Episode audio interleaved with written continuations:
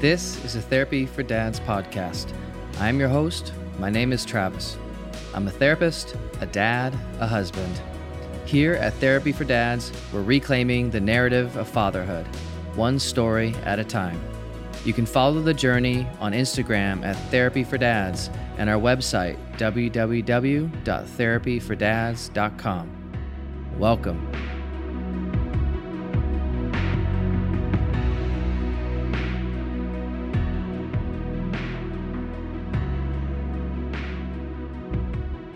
Well, good morning. Good morning. Good morning, John. Welcome to Therapy for Dads podcast. How you doing this morning or afternoon? yeah, after, afternoon for me. I'm, I'm good, thank you. How are you? I'm doing doing good. The the espresso has hit, and feeling awake and alive and and ready to start talking. And um, thanks for joining. And and uh, let us know the listeners where are you virtually dialing in from. yeah, so I'm in uh, Lincoln in England. So Lincoln is um, in Lincolnshire, Shire, in Lincolnshire, Lincolnshire, um, in the East Midlands. So we're kind of like two or three hours away from London. Um, so I'm in a little village outside of Lincoln, even. So it's not even in Lincoln, um, kind of in the middle of nowhere. We're quite a rural county, lots of farming and agriculture, but uh, we're quite well known for a big cathedral um, and we're also well known for um, our RAF camps, so our, our Air Force camps. So a lot of the UK's um, kind of Air Force are based around here. So we may hear planes go over in the background because there's always testing and things. But um, but yeah, that's where I am over here miles away. Okay. And it's Okay. 1.20 p.m., just to let you all know. So you're up first early in the morning, and it's 1.20 p.m. for me. Yeah, 120. Yeah, it's 5 5:20 in the morning for for me over here in Southern California. So, yeah, it's been a, that's been a beautiful part of the doing this show is meeting men and fathers literally across the globe and you know, John being from Lincolnshire and and I think I, I say that right? Lincolnshire? Yeah, you did, yeah.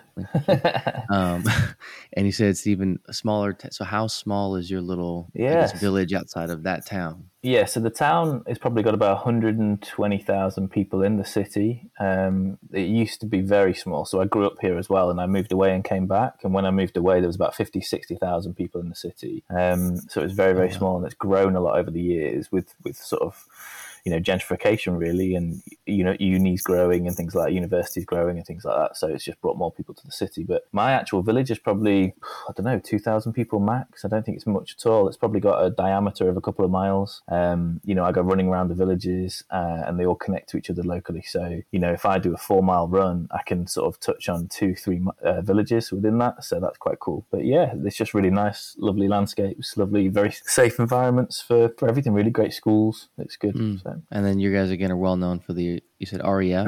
Is that Yeah. the it's REF? Oh, was that was Royal Force. Royal Yeah. Royal Air Force? Okay. Yeah. Okay. Wow. So that's Mm. that's your claim to fame. Your little Sort of, yeah, yeah, sort of. Yeah, we sort of um, we we kind of well known for different aircrafts and stuff. The uh, red arrows, you know, with the uh, with the uh, kind of stuff coming out the bottom, the red and blue and whatever. You, the the air. Oh, sorry, I've got a I've got a postman at the door. Bear with me a minute. Oh, Sorry about that. I couldn't have timed that worse, but it, you know what? It was it was a coffee supply, so it was more coffee. So after all that, you know, That's- we've got some more coffee coming. that's good. Is it? Uh, it was it an Amazon postman or? No, Do you guys get Am- it was a Royal Amazon? Mail postman this time. Royal so, Mail, yeah, okay. we, uh, do, we, do we do get Amazon? We get all the other ones too, but yeah, this is Okay. Royal Mail. So So Royal Mail. Okay. Yeah. Yeah. So we have mailman, mail, the mailman, yeah, yeah, mailman, the mailman, and then we get Amazon and everything else. So, but good. You got a supply of coffee there. What? and we were actually talking just in the green room. You know, Yeah. since it's we're real. We, you know, we're fancy over here. The green room pre-show, we were talking about coffee, and is it the virtu? Is it the Vertuo? Yeah. little- No, that's so. So yeah, normally I'd say yeah, it's it's a package of Nespresso Vertuo, but this is actually something new I'm trying. So I've got a little cafetiere for when I go into the factory for for work, um, and I needed some ground coffee. And a guy, a guy put me onto a brand who are quite local. Actually, they're from Yorkshire, a couple of couple of hours away. Um, but they're called Big Dicks because the guy called the guy's called Richard who starts it. Um, so I've got a mug, a free mug with my first order, and it says John loves big dicks on the side of it. So That's okay. that's well- that's my delivery today. That's that's good. that's definitely good.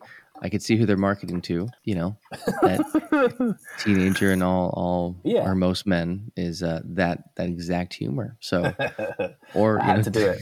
I Yeah. had to buy it. I had to. You had to pull the trigger on that one, Mm, right? That's the yeah. okay. I got to get Apparently, this my it's really, really strong coffee though. It's intense. It's like Okay. um, one of their bags that I've bought is actually the strongest coffee in the world. They think so. like strongest as far as caffeine or as in Yeah, flavor so- or So the content apparently is the highest ca- caffeine content before it gets silly, before you get sort of ill from it, kind of thing. Um, Oh, wow. And apparently, Okay. it has a great robusta taste as well. So okay. we'll see. Well, I guess that, that's good. Yeah, I guess you have to have a review and see. Yeah, to I'll let you know. let me know. Is it? See Uh, if they ship to the states.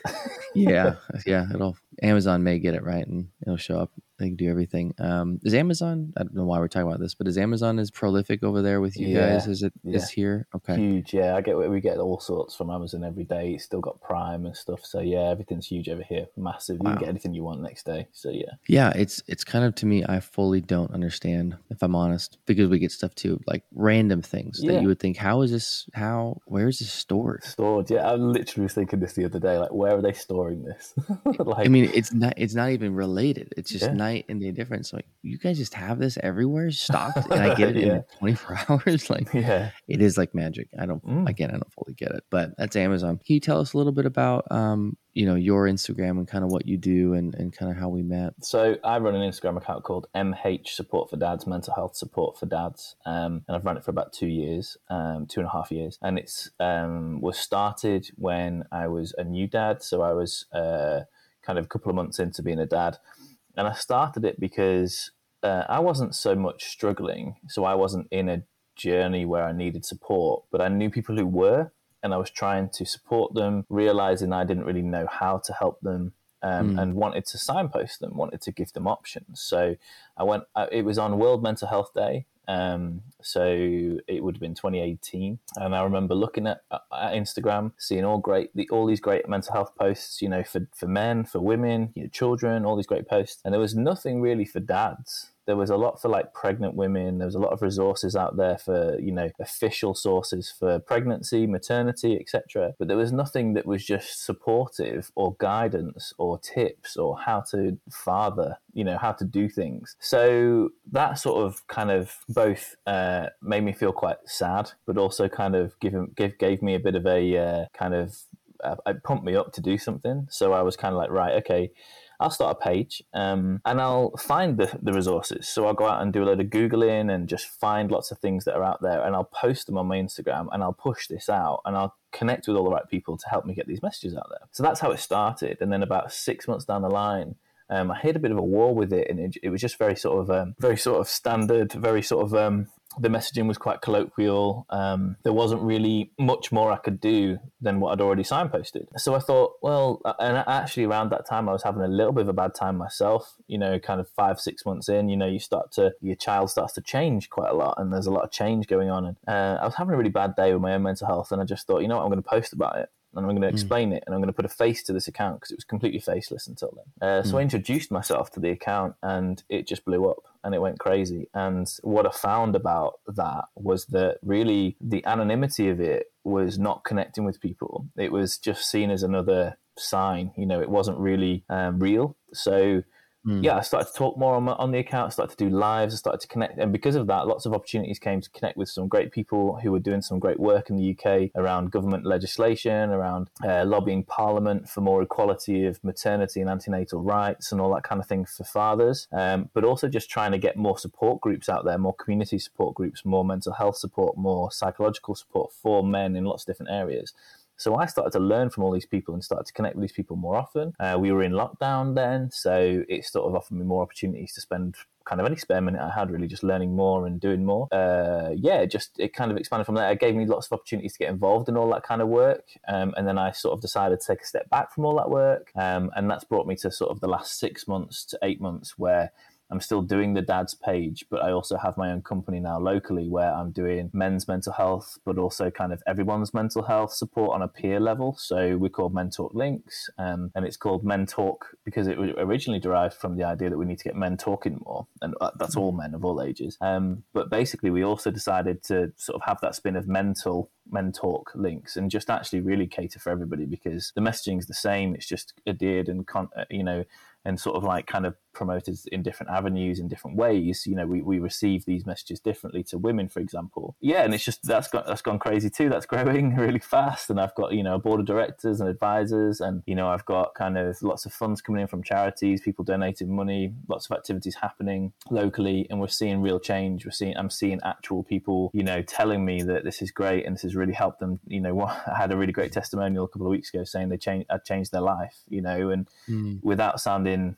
disingenuous, you know, you see a lot of testimonials like that for different promo- different sort of activities and businesses and charities. You don't really put put sort of much weight behind it. You think, oh, that's great. You know, somebody wrote a testimonial about that. When it's someone you're working with one on one, I'm sure you've had this as a therapist. You know, when you someone you're working with one on one and they've said that, it was massive. It was huge for me um, you know, I had a little tear up moment. I was mm. like, wow, you know, it's actually what it's about, you know, because I couldn't, the massive part of what we do is more signposting locally and more more growth of community development and peer groups and stuff. We're just trying to support that rather than do it all. Um, mm. But when I'm working one on one with a client, I guess if you want to call it a client, and see that change and hear him say it, I was just like, you know, head blown. Wow. So it was brilliant. Yeah. Um, so yeah, that's that's kind of what I'm doing now. I'm also kind of I have lots of different hats. So I'm a trustee on a local maternity charity. Um, so we're doing more. Um, we're called Lambs Lincolnshire Area Maternity and Birth Support. Um, so it's myself and a group of midwives, uh, caregivers, people who are doing lots of different things like um, in the in the community anyway. Um, and what we wanted to do was to do the sort of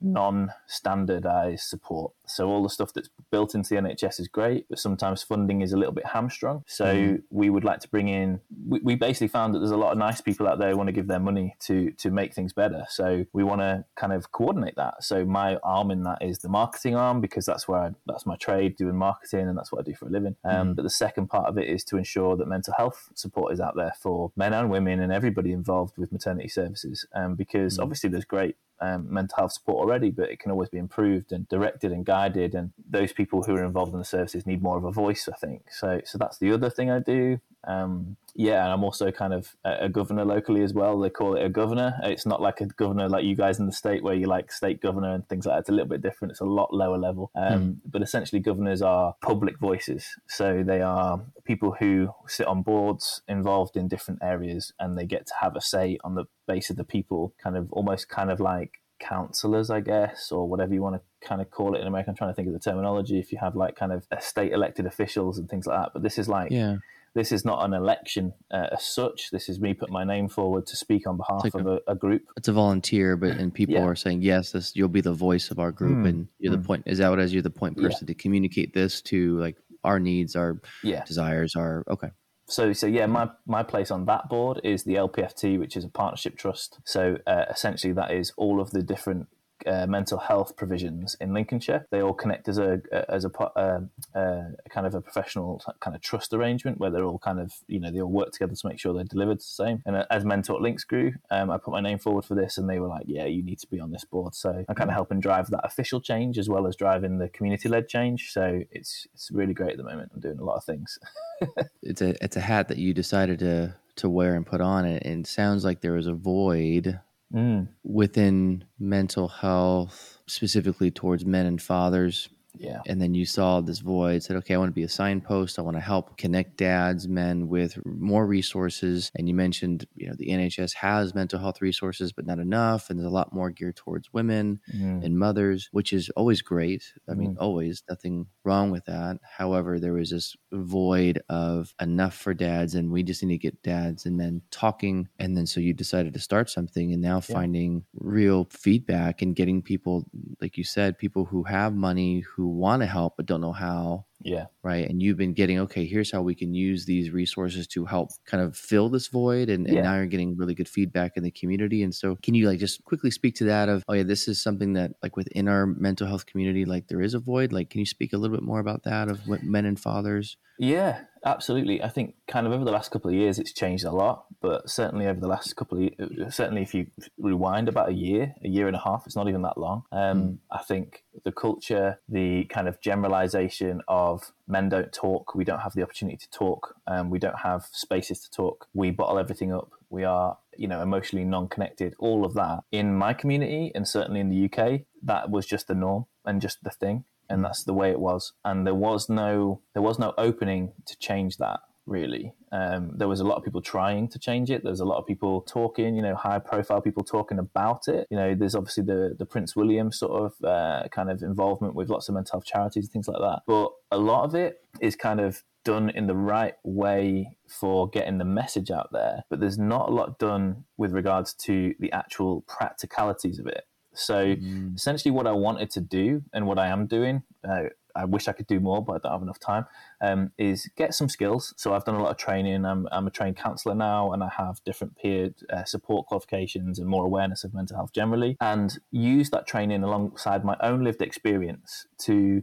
enable others to use their lived experience to connect everybody and work together as kind of as kind of peers you know peer support mm-hmm. that traditional method of peer support and community development and how that looks versus what wasn't there well like you say there is a big void so it's it's something completely new and it, it is completely kind of welcomed in that respect there's nothing challenging it because there's nothing already there but mm-hmm. on top of that it's very supplementary and it joins up really nicely with the fact that a lot of the NHS led or official kind of systems that are in place have huge waiting lists or are underfunded mm. or you know oh, a, you know a participant who so let's take your area you know being a therapist you know in, in in the US obviously someone signs up and they pay for a therapist. And obviously we can do that here but if there's someone who needs therapy or needs counseling or needs CBT or something like that they will go to their GP their general practitioner their local doctor. They will get signed onto a service, and that service for certain things in certain areas could be up to a year they're waiting for something. And that's just purely down to the fact that the NHS is underfunded for mental health um, and don't, we don't have enough staff and we don't have enough things that are out there to access for free. And that's the clincher, the free part, because everybody can access anything privately and pay for it. Um, most people don't have the money to do that.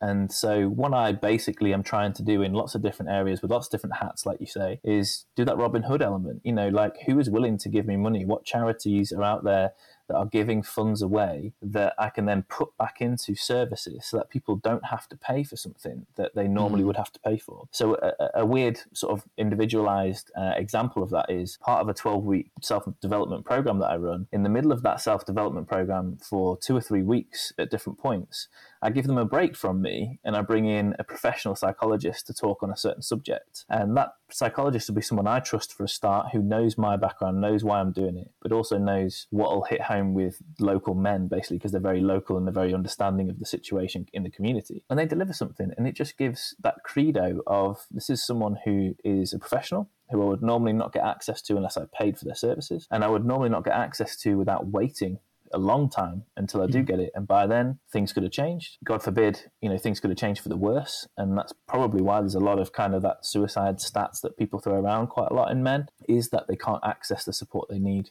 um, it's as simple as that. So I'm hoping to sort of make big changes in the area with that. And what we hope to what we hope to do long term, five ten years down the line, is counties in the UK that are doing similar things. Great, but there are some counties in the UK who are doing nothing like this. And I'd like to take the model and kind of go, here's a ready-made model that works. Now you implement it in your county, kind of thing. And I think at that stage, hopefully, there's enough money that will be going through it it's a non-profit, but there'll be enough money going through it that somebody else can take it on for me, and I can take a step back and, and just see it working. You know, so yeah, I definitely hear your heart and passion in that, John. And mm. it's interesting when you you know you talk about the free services as well as the paid for services. And we have, at least in my experience within California, we kind of have that too, where um, people have insurance, like medical insurance, and some depending on the insurance provider. Which do you have different insurance providers you guys we pay do, for, or is it yeah, kind of a national thing? It's na- the national, well, the National Health Service (NHS) is pretty much everybody can access that, but we do have private services and insurances okay. as well. So we have private. There's Bupa's a big one, for example, BUPA um, okay. and people can pay insurance so that they can get immediate private services. So this okay. can be like anything physical, mental, whatever. They can get okay. access to it straight away. You know, a big big operation, for example, if you need something done straight away, you may still have to wait on the NHS. Um, so yeah, it's just one of those situations where you can pay for that. Yeah. Okay. Okay. So we kind of it's kind of like that. Although it sounds like I think NHS is a little. We don't have really. Well, we kind of do a little bit like Medicare for all. I guess mm. would be closest, but it's not even close to, from what I understand with how the NHS works. Um, or the Obamacare that yeah that came out for us in the states, which is still not the same. No. So we have insurers specifically around mental health, where people have different plans, and some plans, some insurance providers will provide in their insurance um, they call it in network, Right. and certain therapists can then sign up and be on a panel. It's called to then be in network to then take that insurance money, um, and so we have that, and then we also have some other programs that provide more mental health, and that, that's it's crazy to hear that for people who need it, who have who maybe are on the NHS plan, who might need therapy, may have to wait up to a year. Mm. But you're right. Often, someone's asking for help now. You know, if they're depressed, for example, as a classic example, if they're depressed, if they Yeah. have major depressive disorder, or if they're in a major depressive episode, Mm. a year is a long time to Yeah, wait, and yeah. typically in that case, you're gonna get worse. Yeah. Um, and sometimes people don't; they naturally get through it, and they it's like a season they kind of come out. But that's a that's a long that could be very dangerous. Um, yeah, and there's, there's in our local area, and I think across the UK, actually, there's crisis teams. So, you know, if there is a suicidal moment or you're deemed to be at that level of kind Yeah. of um, needing that immediate support, there are crisis teams that are on that are able to come and see you, that are trained in that area, they're able to talk to you over the phone. All of these teams and processes, um, in my eyes and from my experience, and certainly from feedback that I've spoke to in our local community at least, um, first of all, the the thresholds are quite there's a quite a big mix and quite a big sort of disparity. So you know, like you say, you can be depressed and essentially you're, you're treated here when really Mhm. you could be treated here. You, it's just all about knowing more about this, but they don't spend enough time knowing about this. So you know, it can basically mean that you go straight away to that level, um, and it's too late, kind of thing, or Yeah. also that people are rejected from the crisis teams because they're deemed to be not of a level of needing that support yeah, um, when they think they are.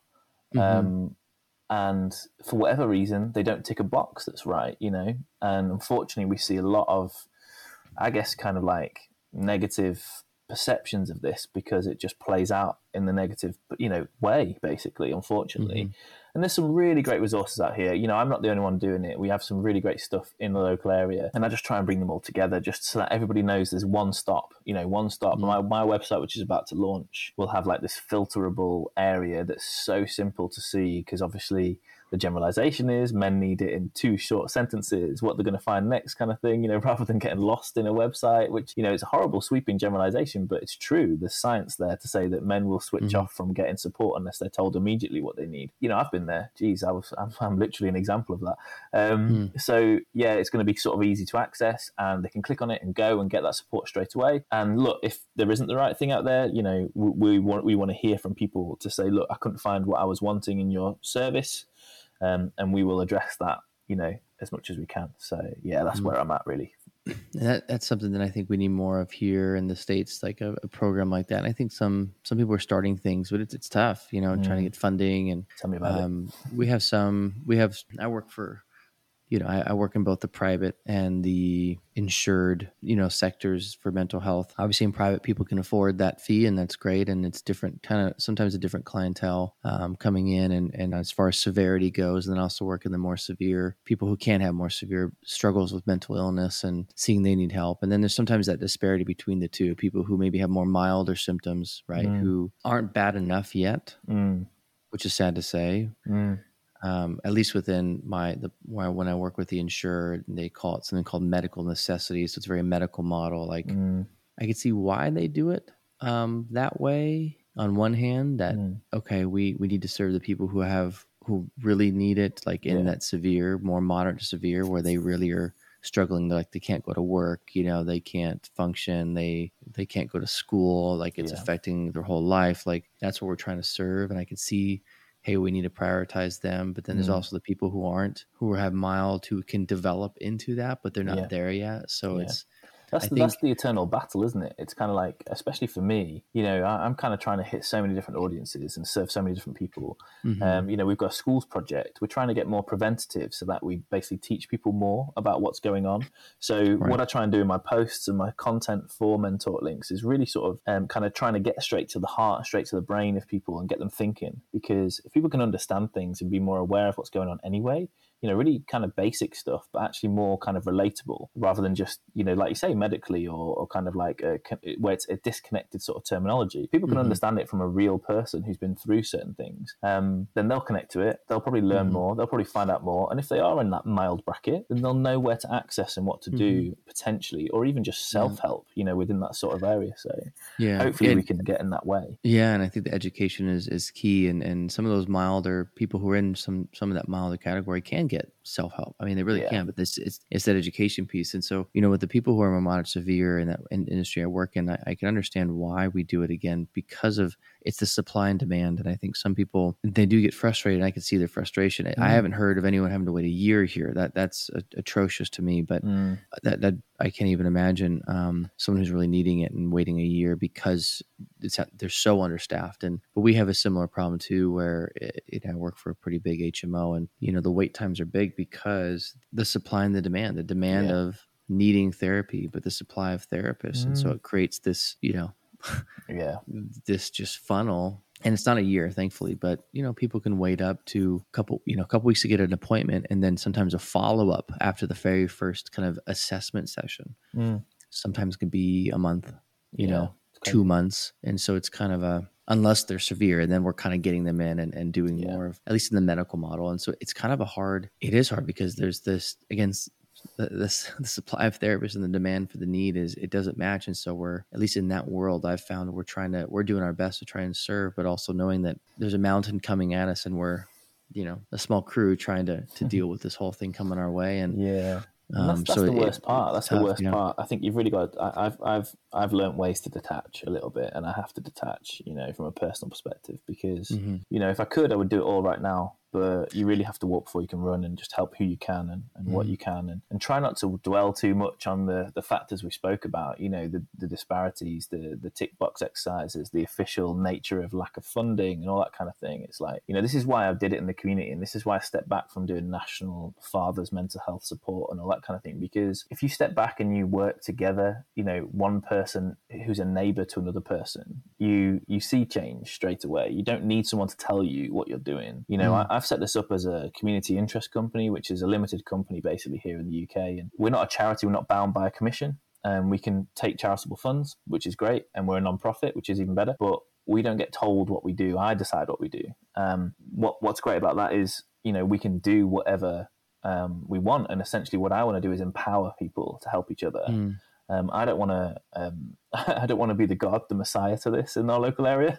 I want to be hmm. known for bringing people together. Um, mm. And if and that's not an ego thing. Like I want people to know my name so that I can connect them to someone else. That's what I want to know. And and I've already had that. I've had people come into me go, going, you know, you're the guy from Men Talk Links. Can you point me in the direction of someone who has severe OCD? Mm. And I hmm. did. I facilitated a coffee chat between two guys who had bad OCD. You know, mm. and that's just so rewarding. And, and that's what it's all about. That's what it's all about. I think we need more of that here, and, I, and I'm sure there is. I just don't know them all. I mean, but I, yeah. I don't think there's a lot of that going on here. With and that is really where people can get help is that relational piece of hey, someone else is struggling. You know, here you go Mm. Here's a relationship. We have something called, you know, NAMI, right? National um, Association of Mental Illness, right? It's mm. a there's a website. on and is NAMI over there in the UK or is that the only US thing? I, I think it's know. the um, B MI or something, BM something or other. It's a British sort of side of things, but yeah, I know what you mean. Okay, yeah. yeah. So we have that, and people often a lot of people don't know about that, but they have groups too for different, know, such an array of mental illnesses mm. for families, like to support to the actual person, and so we do have that. But it's just, I don't know. It's, it's. I think some sometimes it's, it's an, an access thing of it's this online thing. It's not local. I mean, it can be, but it, sometimes it could feel so disconnected. Yeah. Um, versus, oh, there's a, there's a face because it is. It's a, it's a, you know, it's a company. It's, a, it's they do a lot of great work, but it mm. kind of like not personal, at least in the beginning. So it can feel like this, this leap to then jump into this. Yeah. Oh, I'm going to go to a group and mm. you know this thing on this website and they do this and you know i'm kind of nervous versus i think what you're doing which again we could use more of is that relational connecting of there's a yeah. face this is the community and it's within your little community where people get you know it's like oh we know each other and we can support each other in this and learn from each other yeah. and also get the help if i need you know take a class or education or see a therapist or practitioner and then get better yeah, I, I, that's such a wonderful thing that you guys are doing over there, and, and you. Uh, you. know we could definitely learn a thing or two over here to to yeah. to, to bolster kind of our community and what we have going on. Yeah, I guess I guess what I realized when I was going through my journey personally, and also when I started the Instagram actually, was that the power of relatability is huge. Um, mm. You know, during my my own mental health journey, the biggest changes that I managed to make was when I related to the counselor I had, the therapist I had, or the people who I sp- was speaking to, because that is that is so powerful. And I and I kind of could never really put my finger on why. I think it was more a case of you don't feel alone. Um, as simple as that sounds, it's not simple, um, especially when you're in your mindset and you think you're alone. It's natural to think you're alone. And then, yeah, just taking it into the Instagram side of things, I knew that it would do something, but I didn't realize how powerful it would be when it was a man behind this account, you know, talking mm. about being a dad. Yeah, and it's just, yeah, uh, you're right. The relatability side of it is the reason why I wanted to do this. Um, you know, we want everybody to just be able to relate to each other. You know, I'm not going to be able to help, you know, person X, person Y, because I can't relate to them, but I can put them in the position of meeting someone who can, you know, so mm. that's what it's about. I love that. You're right. It's so you could you are kind of that signpost, right? That you yeah. said you're the you're the connector. Um, and you're seeing okay i can't relate to them but these people can and they don't know each other they yeah. don't know mm-hmm. and if i just do this they can now help each other yeah. way better than maybe i could reach them and that's i mean you have obviously that vision it sounds like the capacity to see and and the heart as well the vision yeah. and the heart and the personal experience to see okay yeah that not being alone is a key thing and that is such a that's the one thing i get when i was running men's therapy groups Or really any therapy groups too i ran men's groups and also just kind of mixed groups but one common theme that anyone attended one of my groups would say is, "Yeah, I don't feel alone." You know, yeah. it's that that's and it's it seems small and simple, mm. and it kind of is that it's simple, but extremely powerful yeah. and life changing because it just takes this whole weight off of like, yeah. okay, I'm not the only one. There's people here that can relate, and it kind of just like you can kind of breathe, and when people feel that, they then start to connect, and then even even just not being alone and knowing that a lot of people found significant relief mm-hmm. of their symptoms, of their emotional weight and heaviness.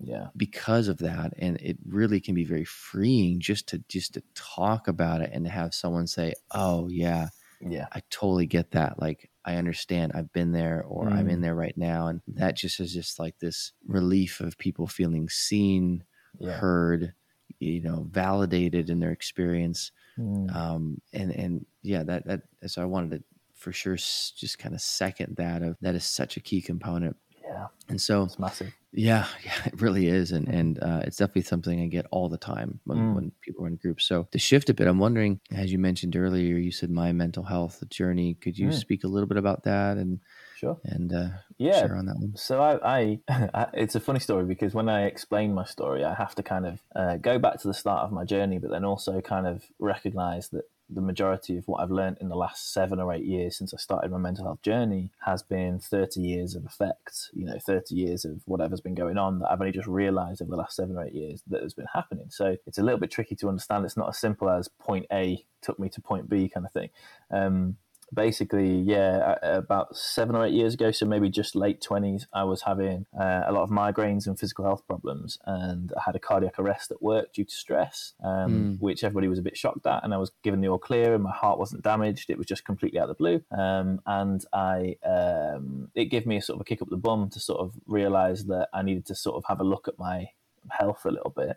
Um, I wasn't completely unhealthy. I was very average, I guess. Um, but it, uh, it took me to the doctors to ask about my migraines that were quite severe and I used to think that migraines were hereditary. Um, and my doctor sort of turned around and said, migraines aren't hereditary. There's there's there's head illnesses that are hereditary, but you know, there's common headaches and migraines. They're not hereditary. They're down to culture and your your sort of diet and, and things like that. And and I sort of said, okay, well, that's sort of already sort of flummoxed me and given me sort of quite a lot of confusion. Um, what's wrong with my head then? So he was like wanting to prescribe me antidepressants because he thought that my frontal lobe was firing and the synapses were going crazy and it was all to do with stress, etc. Um, and by this point, my brother and my mum had been through severe men- mental health problems majority of their life.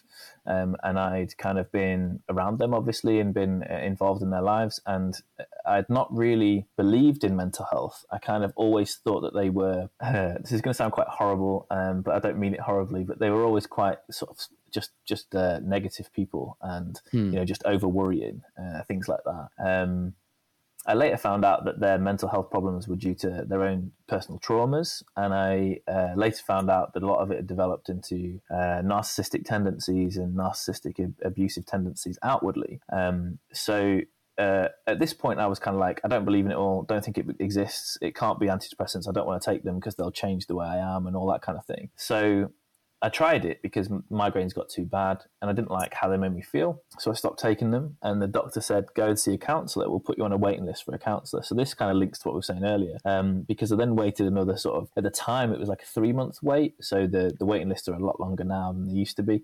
Um, but it was about a three month wait for counselling, and I didn't really want to go by the time the three months came over because I was like, I, I, my migraines were subsiding a little bit, and I was going through a better time in my life. And um, but I thought I'll go anyway. You know, I've got these appointments now, so I nervously went along, and you know, first few sessions I didn't really enjoy, didn't really open up at all, and then somehow the counsellor got through to me like they're supposed to, um, and the doors opened and the floodgates opened of kind of just mm. everything that I'd bottled up over the last however many years. And what I realised at the start of that journey was that I compartmentalised a lot of my life, and I'd literally mm. boxed it all away and locked it all away. What I realised fast fast forward in a couple of years and two or three years is that my mental health journey then went on a bit of a roller coaster as I started to learn more about myself. You know, massive lows, massive highs. Uh, started to try and reconnect with my emotional spectrum essentially because I realized I had no emotions. I realized I'd boxed up, boxed away my emotions, and, and that was a defense mechanism from lots of things that had happened to me in my past. And you know, I'd, I'd essentially had a lot of situations and, and, and days in my life where I'd had the joy taken out of them by other people, and I just decided to defend myself by not feeling joy and not being able to feel it. And the same the other way, you know, somebody died or somebody had cancer, you know, I wouldn't feel any sadness, I wouldn't feel any negativity. I'd just go into like operational mode. I need to support this person, I need to help this person. No emotion. Like people would mm. say, "You're so strong. You're such a strong individual." No, I wasn't strong. I was weak. I was completely mm. weak. I cut myself off to that ability to be strong, um, which I know now. Um, and essentially, yeah, the sort of culmination of that, I'm still a, I'm still, I'm still working on myself. I'm still very much a work in progress, of course. But I've learned so much more about myself. I'm more connected to my emotions. I'm more present in the day. I've learned a lot about my problems and issues that I've had over the years, and I've learned that they've stemmed from a lot of um, kind of emotional abuse that I've had from different family members over the years, where I've been sort of taken for a ride, um, been kind of controlled a lot, um, and quite severely in some instances, they'd had too much control over my life in in certain different areas. So my mum, for example, my mother mother. She was um, abused as a child, and um, that that was quite daunt, like quite sort of hard on her. Um, and through our childhood, she was a great mother, and I'll never take that away from her. Um, but as it sort of transpired when my mum and dad split up, and my dad moved away, my mum capitulated. She completely collapsed into this kind of trauma-led kind of um, kind of shell of herself, um, and almost like she just reconnected with what she was really, what was really going on underneath. But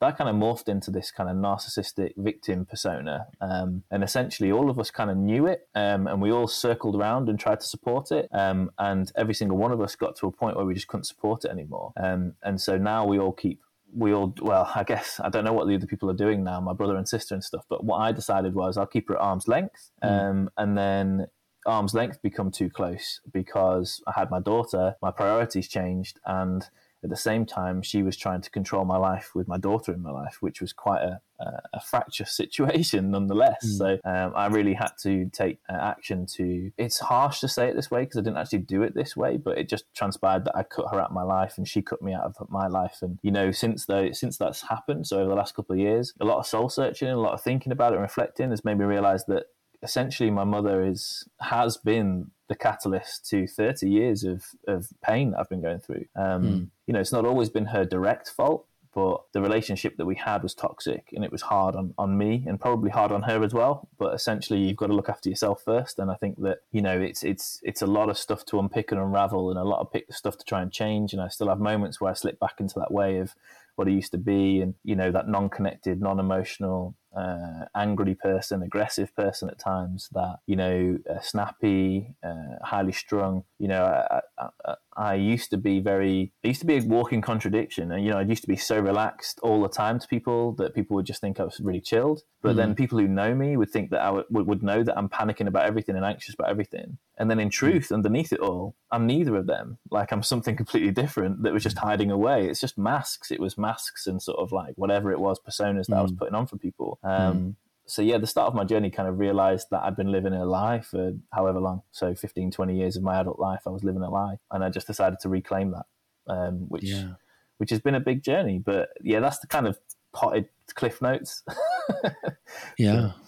To hear that even the cliff note version of the story it, it still holds tremendous power understanding tr- more about trauma and seeing okay my mom is a byproduct of her trauma and then in a way whether it was intentional or not i experienced a significant amount of kind of emotional trauma and disconnect yeah. and then coming to a point later and this will probably be the next thing i want to hear about is that you you did your own work got mm-hmm. more connected with your emotions and realized I actually really wasn't strong. I was weak. I was terrified of emotions, but it was mm-hmm. a way of coping. It was a way of survival. Yeah. That's how I survived is just to kind of shut that part out, you know, compartmentalize and just, mm.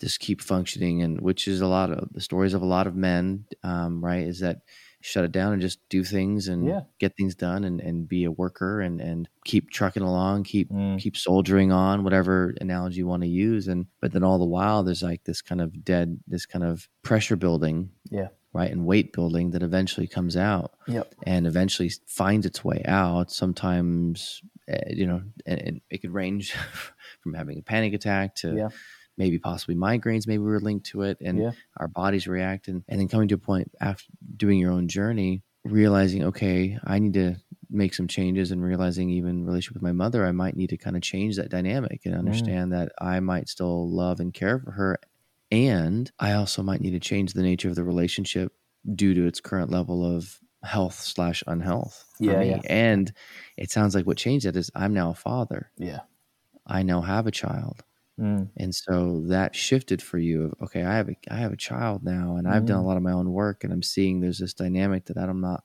okay with yeah. and I want to maybe it sounds like that's what was the change for you of you know there's something here that I, I want to protect and yeah keep safe is that kind of what that was, was yeah it, it certainly ramped it up so um, essentially i was probably making positive strides already with my mom and, and making sort of positive strides with my family but they were taking a while. It was it was hard to get through to them. It was hard to make decisions. It was hard to uh, i guess it was hard to um, control my feelings on the whole situation. And I say control lightly there because it isn't about control; it's about allowance of your feelings and um, and not let the narcissist win by fighting fire with fire. You know, it was that was quite a hard thing for me to do generally, and I would slip backwards and forwards to doing it. One minute I'd have a massive argument, the next minute I'd be like, I need to compose myself, and I was aware of it. Um, and I think yeah, having my daughter was like, yeah, that's it now. Like I'm no longer, I don't have any fire for you anymore to fight you. So uh, my fire needs to go towards keeping this baby alive and fighting for her and being mm. as great as I can for her. And all of my energy needs to go to that. You don't get that anymore. So you have an option. You can be part of my life, understanding that and understanding that my fire is for her, and I can still connect with you and I can still be in a relationship with you on my terms and in a mm. way that serves me and you. Um, or um, you can continue wanting it your way and all towards you, and I am not part of that anymore. Um, and mm. essentially, that's what happened the latter, unfortunately. Um, mm. And I don't blame my mum for any of it. Just going back to what you said about, you know, the, the sort of byproduct of um, of trauma and stuff. Like, I understand that to a point, and I've spoken to family members about this. I understand that in a way, it's not her fault. In a way, none of it is her fault. Um, mm-hmm. but that doesn't justify any any of her actions. It doesn't allow them to be acceptable. Mm. and that's not that she should be punished for it it's that she should understand, or I would want her to understand, the implications of her actions to a point of the pain that's caused. Mm. And her ability or lack of ability to be able to do that was the major thing. So yeah. um, we weren't going to progress until she ever does that, and I don't think she ever will. You know, she's in her hmm. sixties, and it's hard to change. You know, an old dog can't learn new tricks, and you know, it's um, it's a, it's a difficult one. I think with regards to that, you know, um, I could wax lyrical for ages, but um, the only um, hard part of it is feeling like you don't have a mother anymore. Like that's the only part hard part of it. And I mm. say that I say that lightly, and it's not a light thing because it comes out every now and then, and it, I get a pang of feeling like I don't have a family and all that kind of thing. And it's sad, but it's mm. sad for it's sad for the thing. It's not mm. sad for the people because yeah. I've done the right thing. It's the best decision I ever made in a sense. Mm-hmm. Um, and I, you know, I don't say that lightly. It's mm. just that the whole kind of like dynamic missing is mm. is worrying. I mean, my daughter's getting to an age now where she's asking more questions, and she asked last night. She sort of said, you know, um, I can't remember what she exactly said, but she said, you know, something about like where did daddy come from? You know, compared to like where did mummy come from? Because obviously mummy mm. came from grandma and grandy. Because my wife's mm-hmm. uh, dad's called Andy, so it's grandy. Um, mm. Uh, and where did daddy come from? And I kind of just skirted over it and I went, Mars, you know, another planet kind of thing, and just made a joke around it. Hmm. But in my head, I'm thinking I'm gonna have to have this conversation soon. Like she has, my, she has my dad, she has her granddad, and we call my uh, stepmom Grandma Sharon. Um, but um, I am gonna have to explain to her that she doesn't have a traditional grandma and you know stuff like that in the future. And that's that's kind of the only hard thing um, because I've definitely it's definitely a if you're going to weigh up pros and cons and be practical about it, there's a lot more pros to this situation. So Yeah, and I think what I'm hearing is it sounds an awful lot like you're in a grieving period, grieving the Mm. loss of the mother that you maybe needed or wanted, and and also the acceptance of who she currently is. Like Mm. knowing this is the reality in which we live. That acceptance, not that like I always think of the term of radical acceptance, right? It's not that you like the situation, but it's more of an acknowledgement of the current reality, saying, okay, yes, I love my mother, and I can understand her story of maybe why she is the way she is due to her trauma and due to her upbringing and her behaviors. However, comma, it does not justify and say that her certain behaviors are inappropriate or damaging or hurtful. Mm. So it's that is that tension of holding. I'm hearing of I could acknowledge this reality, acknowledge that there's some hurt, say yes, I can understand this, and knowing how trauma can affect people, and I could also have healthy boundaries, saying, but it doesn't mean I'm just going to let her to continue to be unhealthy to me, Yeah. to my daughter, Mm. um, because that's not healthy. That creates No. more trauma, more pain, and so it's that hard decision of saying I need to change this, um, and and give her an option, this kind of boundary of we can do this or this, and Mm. I'm not going to be mad at you Mm. right? Because Mm. I'm. I, it sounds like you've gone through a journey of maybe having that anger, but now coming full circle, and uh, Oh, maybe yeah. you haven't, but of like more of an empathy and understanding, Yeah. and and then grieving that now, saying yes, this is the best thing, and it is still sad. It's sad because this is not what I wanted as a kid. Of course, I if I were to ask you, would you want to have an awesome relationship with your mom and her to be there and be supportive? You'd probably say, oh, 100 percent. yeah. Yeah. Of course. Because of course we, we want that. We want we want relationship. Yeah, it's, it's it's like built into us. Yeah, it's yeah, yeah. natural. We want to be close. We're Mhm. wired that way. Mm. And then realizing, oh man, I don't get that. That is that grieving period of and, and every time and that's the thing with grief too. It's a it's often a an ongoing process. Yeah. It's I don't know if it's Yeah. ever fully completed. We we get I think I'm set you up know. for that never-ending grief with this. Um, I'm set up for that, and I'm fine with that to a point. Mhm. Um, you know, I just think there's going to be hard times along the way. But again, I weigh it up and I say, Mhm. look, if she was here and I was fighting for this relationship, there'd be hard times every day, every week. So, Mm. i in a way, I've defended myself.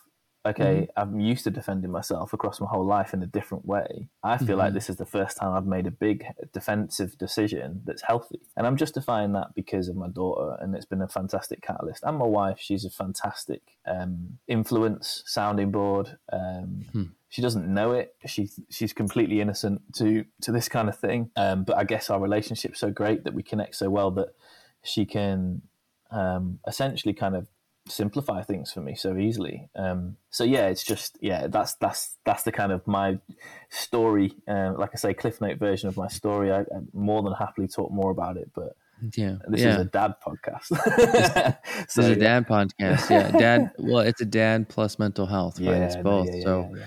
um, I appreciate that, you know, that vulnerability and sharing a bit of your, you know, giving light to that Yeah. component of being a dad, of being a man, of saying, Mm, okay, this mm. is something that did affect me. That yeah, you know that I made a decision to look at myself, look inward, and I'm here now because of it, Mm, and also now having a being a dad mm, beginning to raise a child, it's having me see things differently than prior to doing this journey I've gone. That if Yeah. anything, that sounds like that journey has really gotten you to a place of seeing, okay, the necessity for taking care of yourself, to understanding yourself, and how impactful we are and can be to our children, for better, for worse. yeah, That I don't want to replicate maybe some of the stuff that was caused to me and trying to 100%. change that narrative, right? Mm, That's what I'm 100%. hearing is Yeah, okay, yeah. I want to make sure that I can raise my daughter in a way that I could, of course, not going to be perfect. No one is. But if I can eliminate some of those significant traumas and learn and grow from the past, I could really do a much better, more healthier job. So then when she's an adult, we have a relationship and Mm. I'm not acting out of a narcissistic defense due to my own trauma, but I'm actually more fully healed. yeah, I'm more fully connected to Yeah. myself, mom, you know, mind, body, soul, Mm, or whatever you want to say. And then I'm teaching that to my daughter. yeah, yeah, hundred percent. Um, Yeah, that's it. Thanks for joining and listening today. Please leave a comment and review the show. dads are tough, but not tough enough to do this fatherhood thing alone.